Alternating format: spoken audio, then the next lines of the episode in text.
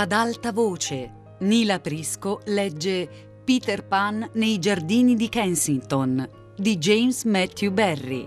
Traduzione di Carla Vannucini. Terza puntata.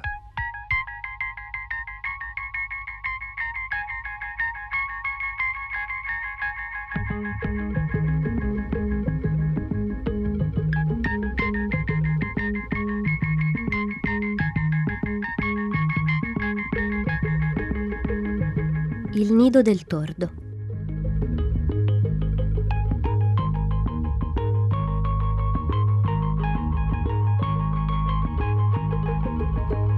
Shelley era un giovane gentiluomo, adulto quel tanto che ci si poteva aspettare da lui.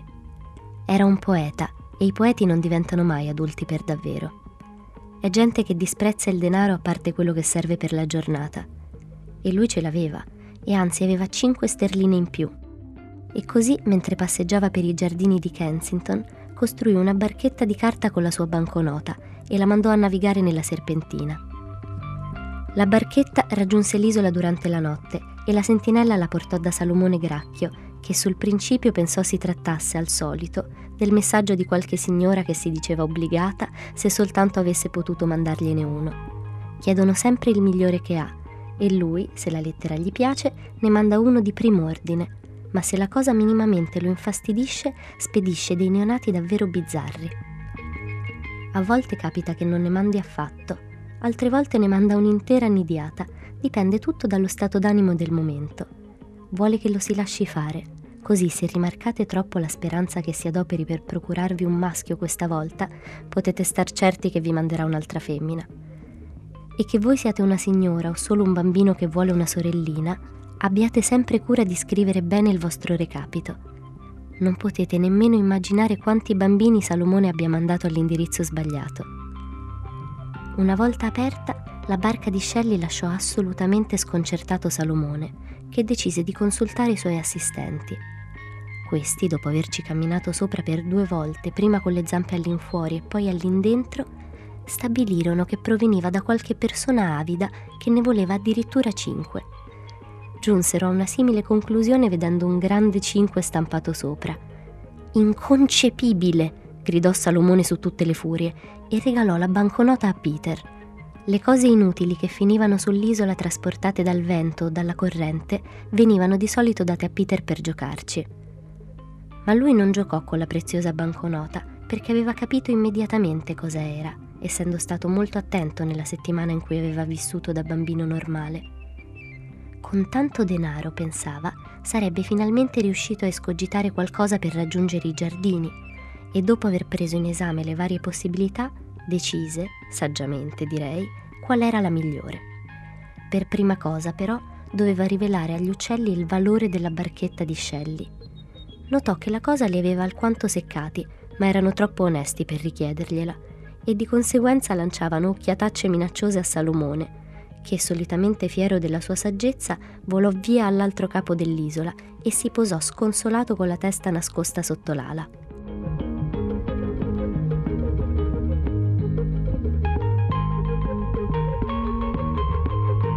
Ora Peter si rendeva conto che senza l'appoggio di Salomone non avrebbe ottenuto un bel niente sull'isola, così lo seguì e cercò di rincuorarlo. E questa non fu la sola cosa che Peter fece per ringraziarsi i favori di quel vecchio tanto influente. Dovete infatti sapere che Salomone non aveva alcuna intenzione di rimanere in carica per tutta la vita. Non vedeva l'ora di ritirarsi di lì a poco e di dedicare la sua vigorosa vecchiaia a una vita di piacere su un tronco di tasso situato tra le mammole di cui si era invaghito, e per anni non aveva pensato che a riempire con calma la sua calza. Si trattava di una calza appartenuta a qualche bagnante che era stata gettata sull'isola e al tempo in cui vi parlo conteneva la bellezza di 180 briciole, 34 nocciole, 16 croste di pane, un nettapenne e un laccio da scarpe. Una volta riempita la calza, Salomone contava di potersi ritirare e vivere con una certa agiatezza. Peter gli dette una sterlina ritagliandola dalla banconota con uno stecchino appuntito. Questo gli assicurò eterna amicizia da parte di Salomone e, dopo che i due si furono consultati, convocarono un'assemblea fra i tordi. Capirete presto perché furono invitati solamente i tordi.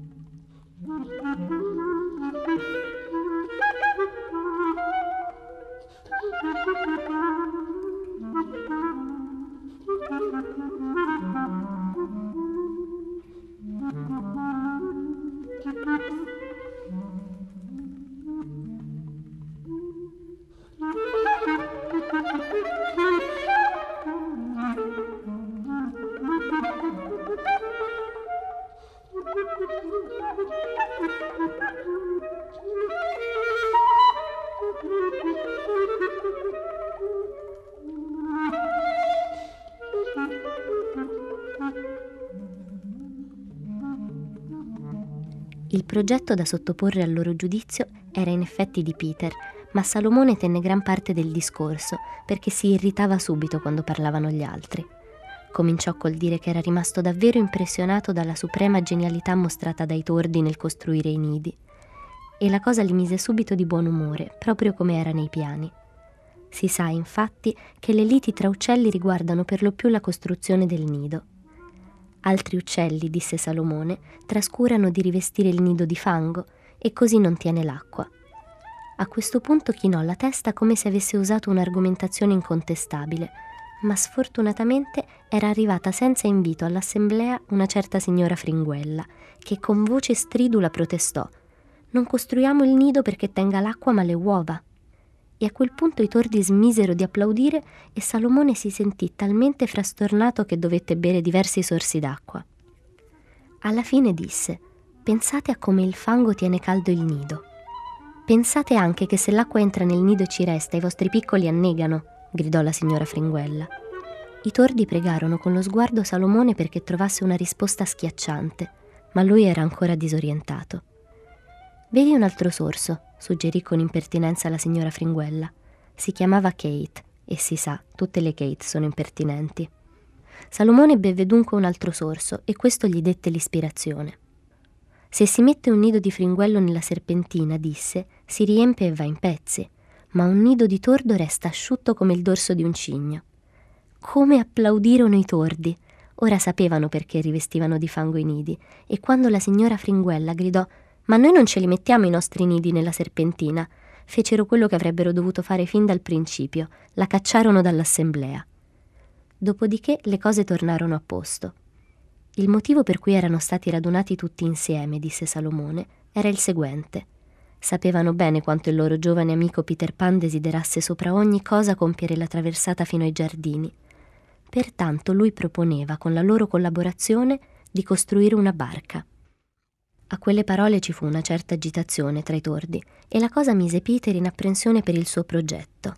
Salomone si affrettò a spiegare che non intendeva certo una di quelle imbarcazioni massicce usate dagli umani. La barca che proponeva di fare non sarebbe stata altro che un nido di tordo grande abbastanza da contenere Peter. Ma i tordi continuavano a mostrarsi contrariati, con grande angoscia da parte di Peter. Siamo gente che ha da fare, bofonchiarono e a questo sembra un grosso lavoro. Proprio così, disse Salomone, e Peter naturalmente non permetterà che lavoriate per niente. Non dimenticate che ora gode di una certa agiatezza e dunque vi pagherà come non siete mai stati pagati finora. Peter Pan mi autorizza a dire che riceverete un compenso di sei pence al giorno. Allora tutti i tordi fecero salti di gioia e quel giorno stesso presero il via i lavori per la celebre costruzione della nave. Le normali attività furono lasciate indietro. Era arrivata la stagione degli accoppiamenti, ma non fu costruito un solo nido di tordo oltre a quello grande. E così Salomone iniziò a trovarsi a corto di tordi per sopperire alle richieste provenienti dalla terraferma. Quei bambini robusti, piuttosto golosi, che stanno così bene dentro alle carrozzine, ma che quando camminano hanno subito il fiatone, erano una volta piccoli tordi, e le signore spesso richiedono proprio quelli. Cosa pensate che abbia fatto Salomone?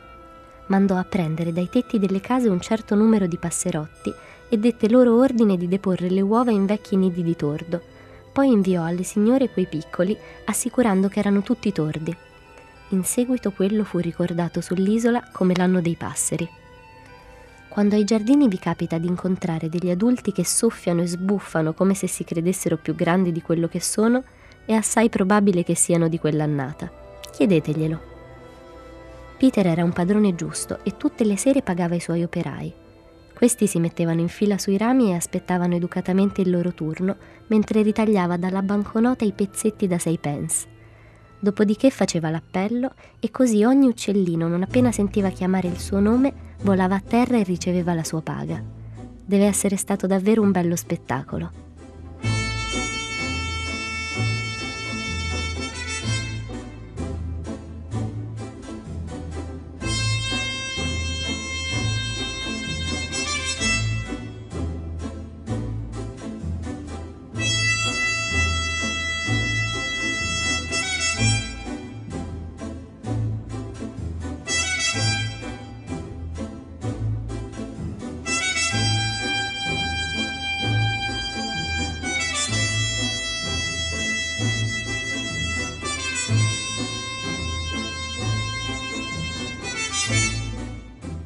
Finalmente, dopo mesi e mesi di lavoro, la barca fu terminata. Oh, se aveste potuto vedere la soddisfazione di Peter mentre la osservava crescere sempre più simile a un gran nido di tordo.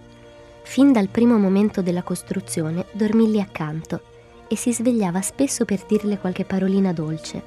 E dopo che fu rivestita col fango e il fango fu asciutto, prese a dormirci dentro.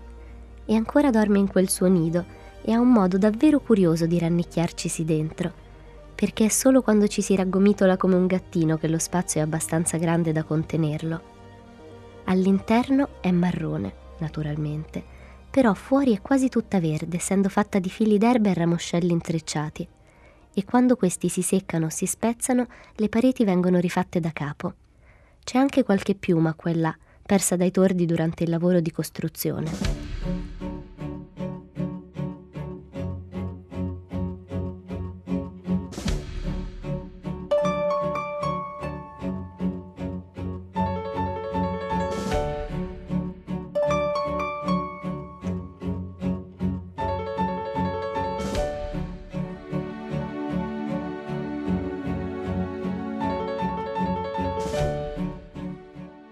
Gli altri uccelli erano gelosi da morire e dicevano che una volta sull'acqua la barca non avrebbe mantenuto l'equilibrio. Invece rimase perfettamente salda. Allora dissero che ci sarebbe entrata l'acqua dentro, ma non fu così. In seguito fecero notare che Peter non aveva i remi e i tordi si scambiarono degli sguardi sgomenti. Ma Peter rispose che con una vela a disposizione non aveva bisogno di remi e con un'espressione orgogliosa e felice tirò fuori la vela ricavata dalla camicia da notte. Ne aveva ancora la forma, ma era pur sempre una gran bella vela. E così quella notte, una notte di luna piena, mentre gli uccelli dormivano, prese possesso del suo piccolo vascello, come avrebbe detto il capitano Francis Pretty, e salpò dall'isola. E per prima cosa, senza sapere il perché, guardò in alto, con le manine giunte, e da quel momento in poi i suoi occhi rimasero fissi verso occidente. Aveva promesso ai tordi che per cominciare avrebbe fatto viaggi brevi, servendosi di loro come guide, ma in lontananza intravide i giardini di Kensington che lo tentavano da sotto il ponte e non fu capace di resistere. Aveva il faccino arrossato per l'emozione, ma non si girò mai indietro. Il giubilo che sentiva in cuor suo spazzava via ogni paura Forse che Peter era il meno intrepido tra i marinai inglesi che si erano spinti verso occidente incontro all'ignoto? Dapprima la barca continuò a girare in tondo e lui si ritrovò al punto di partenza. Così ridusse la vela eliminando una delle maniche e fu subito trasportato all'indietro da un vento contrario, con non pochi pericoli. Allora mollò la vela e finì trascinato verso un lido lontano, dove si muovevano ombre scure di cui non conosceva le insidie ma ne intuiva la presenza. Così issò la camicia da notte ancora una volta e si mise all'orza, allontanandosi dalle ombre, fin quando colse un vento a favore che lo condusse verso occidente, a una velocità tale che fu quasi sul punto di andare a sbattere contro il ponte. Riuscito a evitarlo ci passò sotto e giunse con immensa felicità in bella vista degli incantevoli giardini. Tentò di gettare l'ancora, che era una pietra fissata al capo di un pezzo di filo dell'aquilone, ma non riuscì a toccare il fondo e così fu costretto a riprendere il vento in cerca di un attracco. Procedendo a tentoni andò a sbattere contro uno scoglio sommerso che per la violenza dell'urto lo scaraventò in mare e sarebbe di certo annegato se non fosse riuscito a risalire sul piccolo natante. In quello stesso momento si scatenò una terribile bufera, con i marosi che ruggivano come mai aveva sentito prima, e fu sballottato da una parte all'altra, e aveva le mani talmente intirizzite per il freddo che non riusciva a chiuderle. Scampato anche questo pericolo, venne miracolosamente trasportato all'interno di una piccola baia, dove la sua barchetta poté finalmente navigare in santa pace. Tuttavia non era ancora in salvo, perché mentre azzardava l'attracco trovò una gran folla di esseri minuscoli schierata lungo la riva che si opponeva al suo sbarco. Tra urla e schiamazzi gli intimavano di andarsene perché era passata da un pezzo l'ora di chiusura tutto questo in un gran brandire di punte di agrifoglio e c'era anche una schiera che trasportava una freccia lasciata da qualche ragazzino nei giardini e sembravano pronti a servirsene a mo' di ariete. Allora Peter, ben sapendo che aveva davanti il popolo delle fate, gridò loro che non era un comune mortale e che non intendeva contrariarle in alcun modo, ma che anzi desiderava diventare loro amico. Tuttavia, avendo trovato un bel porticciolo, non se la sentiva proprio di andarsene da lì e le avvertì di stare in guardia nel caso avessero tentato di fargli male. Così dicendo balzò audacemente a terra e tutti quei minuscoli esserini gli si strinsero attorno con intenzioni minacciose. Quando ecco che si levò in alto un grido tra le donne che avevano notato la sua vela, una camicina da notte da neonato. Immediatamente lo presero a ben volere e si dispiacquero molto che i loro grembi fossero troppo piccoli la qualcosa non so spiegarvi, se non dicendo che così si comportano le femmine.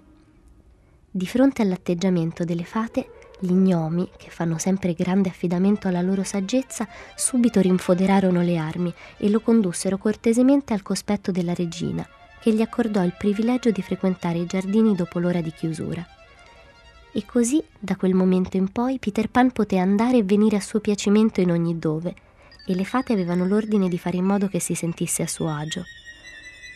Questo fu il suo primo viaggio ai giardini e come si potrà dedurre dal linguaggio antiquato, ebbe luogo molto tempo fa. Ma Peter non invecchia mai e se potessimo seguirlo sotto il ponte questa notte, cosa che naturalmente non è possibile, sono sicuro che lo vedremmo issare la sua camicia da notte e navigare, oppure remare verso di noi dentro al suo nido di tordo. Quando va a vela sta seduto, ma se deve remare si alza in piedi. Vi racconterò tra breve come riuscì a procurarsi la pagaia.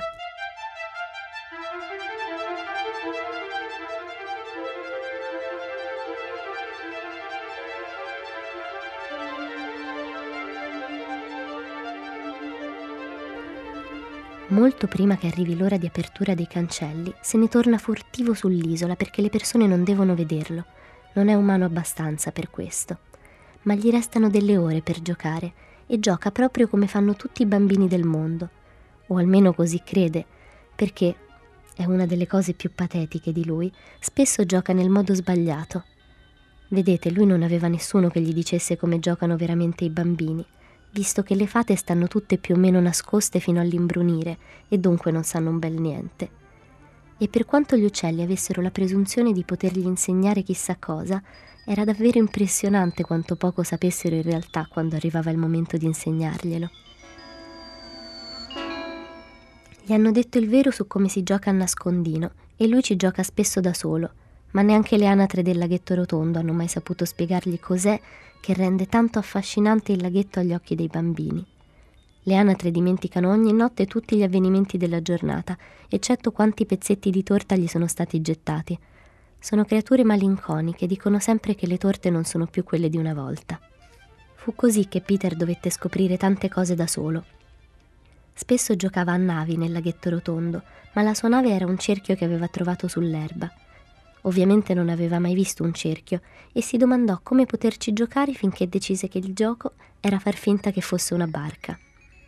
Il cerchio immancabilmente affondava ma lui si buttava in acqua per ripescarlo e a volte lo trascinava esultante lungo il bordo del laghetto e si sentiva davvero orgoglioso perché aveva scoperto cosa fanno i ragazzini con i cerchi. Un'altra volta, trovato il secchiello di un bambino, pensò che fosse fatto per starci dentro a sedere e ci si sedette con tale vigore che per poco non ci rimase incastrato. Trovò anche un palloncino. Rimbalzava qua e là per la gobba come se stesse giocando per conto suo e dopo una caccia entusiasmante riuscì a prenderlo. Ma credeva che fosse una palla e Jenny lo scricciolo gli aveva detto che i bambini alle palle tirano i calci, così gli diede un calcio e dopo non riuscì più a trovarlo. Ma forse la cosa più strabiliante che trovò fu una carrozzina. Era sotto un tiglio accanto all'ingresso del palazzo d'inverno della regina delle fate, che si trova in mezzo a sette castagni disposti in cerchio. Peter ci si accostò con prudenza perché gli uccelli non gli avevano mai parlato di una cosa simile. Nel caso fosse viva, le rivolse gentilmente la parola. Dopodiché, non ricevendo risposta, si avvicinò un po' di più e la toccò con una certa cautela. Le dette una spintina e la carrozzina corse via da lui e questo gli fece pensare che tutto sommato doveva essere viva. Ma siccome si era allontanata non ebbe paura. Quindi allungò la mano per tirarla a sé ma stavolta gli corse incontro e ne fu così spaventato che scavalcò la staccionata e fuggì a gambe levate verso la barca. Non dovete pensare però che fosse un codardo, perché la notte seguente tornò indietro con una crosta in mano e un bastoncino nell'altra, ma la carrozzina era sparita e non ne vide mai più un'altra. Ma ho promesso che vi avrei parlato anche del remo. Era la paletta di un bambino trovata nei pressi del pozzo di St. Govor e lui pensò che fosse un remo Provate forse compassione per Peter che commette errori del genere? Se è così direi che è piuttosto sciocco da parte vostra. Certo, voglio dire, ogni tanto sarà anche da compatire, ma compatirlo sempre sarebbe del tutto inopportuno. Peter pensava di trascorrere momenti meravigliosi ai giardini e pensarlo è bello quasi come farlo per davvero. Giocava senza sosta, mentre voi spesso perdete tempo a fare il cavallo pazzo o la femminuccia. Lui non poteva fare né l'uno né l'altro perché non ne aveva mai sentito parlare. Ma pensate che questa sia una valida ragione per compatirlo? Ah, se era felice, era tanto più felice di voi, mettiamola così, quanto voi siete più felici di vostro padre. Qualche volta girava su se stesso, proprio come una trottola, e cadeva dalla felicità. Vi è mai capitato di vedere un levriero saltare lo steccato dei giardini? Peter lo salta allo stesso modo e pensate alla musica del suo piffero. Certi signori che la sera tornano a casa a piedi scrivono ai giornali per dire che hanno udito cantare un usignolo nei giardini, ma in realtà è il piffero di Peter quello che sentono. Certo non aveva la mamma, ma in fondo a che gli serviva? Potete dispiacervi per lui per questa ragione, ma non siatene troppo dispiaciuti perché la prossima cosa che voglio raccontarvi è proprio come tornò a farle visita furono le fate a dargliene l'occasione.